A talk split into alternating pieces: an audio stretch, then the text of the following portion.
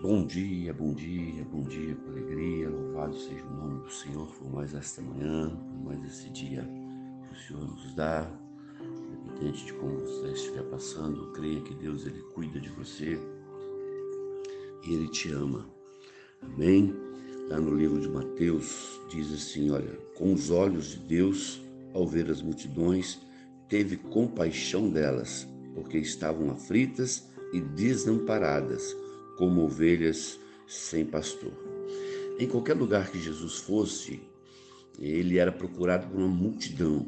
Havia sempre uma multidão ao seu redor, e o que era compreensível, pois era, ele era Deus, em forma humana, caminhando pela rua. E milagres aconteciam. Todos queriam alguma coisa. Havia aqueles que queriam simplesmente tocá-lo, como aquela mulher que havia gastado todo o seu dinheiro com médicos, tentando ser curada, mas sem sucesso. E quando ela tocou a orla do seu manto, quando ela tocou a orla do Senhor, a Bíblia diz que ela foi restaurada. A história da mulher cirofenícia que trouxe seu filho endemoniado a Jesus, e a história de Jairo que veio a pedir Jesus para curar sua filha doente. Todo mundo precisava de algo, mas Jesus sabia que eles precisavam mais do que apenas uma cura, mais do que apenas um toque, mais do que apenas uma palavra. Ele sabia que a necessidade mais profunda estava em sua alma, em suas almas, em nossas almas. Por isso, nessa manhã, eu quero ministrar no teu coração essa palavra, ministrar no teu coração eh, essa palavra. Que Deus, Ele cuida de mim, que Deus, Ele cuida de você. Deus, ele, ele cuida, Ele cuida de cada um de nós. E nós vemos isso demonstrado em várias ocasiões. Apesar da sua correria, da sua agenda cheia, extremamente ocupada, Ele saía do seu caminho para atender as pessoas a quem Ele procurava.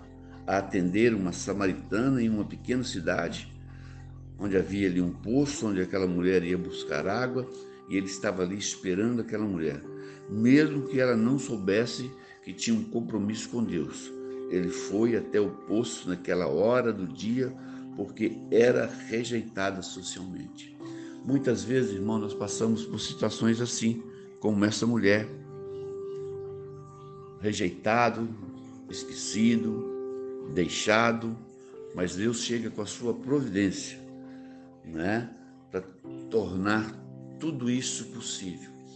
Então resta para mim e para você continuar crendo em Deus. Eu sei que às vezes nós ficamos bravos, às vezes nós ficamos com as pessoas é, é, é, chateadas, às vezes nós procuramos as pessoas erradas, é, às vezes nós falamos demais. Não só odiamos o pecado, mas acabamos odiando o pecador também. No entanto, Deus quer que entendemos que apesar do pecado, apesar do pecador, ele é amado por Deus. Deus te ama do jeito que você é. Deus nos ama do jeito que nós somos. É assim que ele age. Talvez ninguém nunca disse a ele que existe outra maneira de viver. Deus, ele é amor. Deus, ele, ele quer cuidar de nós. E que Deus nos dê esses olhos para ver este mundo como ele vê. Por mais difícil que esteja a situação, nós temos que confiar em Deus. Por mais difícil que esteja a situação, nós temos que agarrar com Deus. Porque Ele é a nossa única saída. Ele é a nossa única solução. Como aquela mulher do fluxo, do fluxo de sangue, como Jairo, como essa cirofenícia. Por isso que Ele diz lá na palavra de Deus. Por isso que Ele diz lá no livro de Mateus. Com os olhos de Deus, ao ver as multidões, teve compaixão delas, porque estavam aflitas e desamparadas, como ovelhas sem pastor.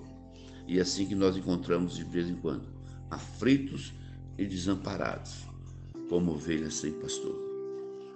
Mas o Senhor Jesus diz lá no Salmo vinte e três que Ele é o nosso pastor. O Senhor é o meu pastor e nada me faltará. Que Deus te abençoe, que Deus te cure, que Deus te guarde e que Deus renove as tuas forças a cada manhã, em nome do Senhor Jesus.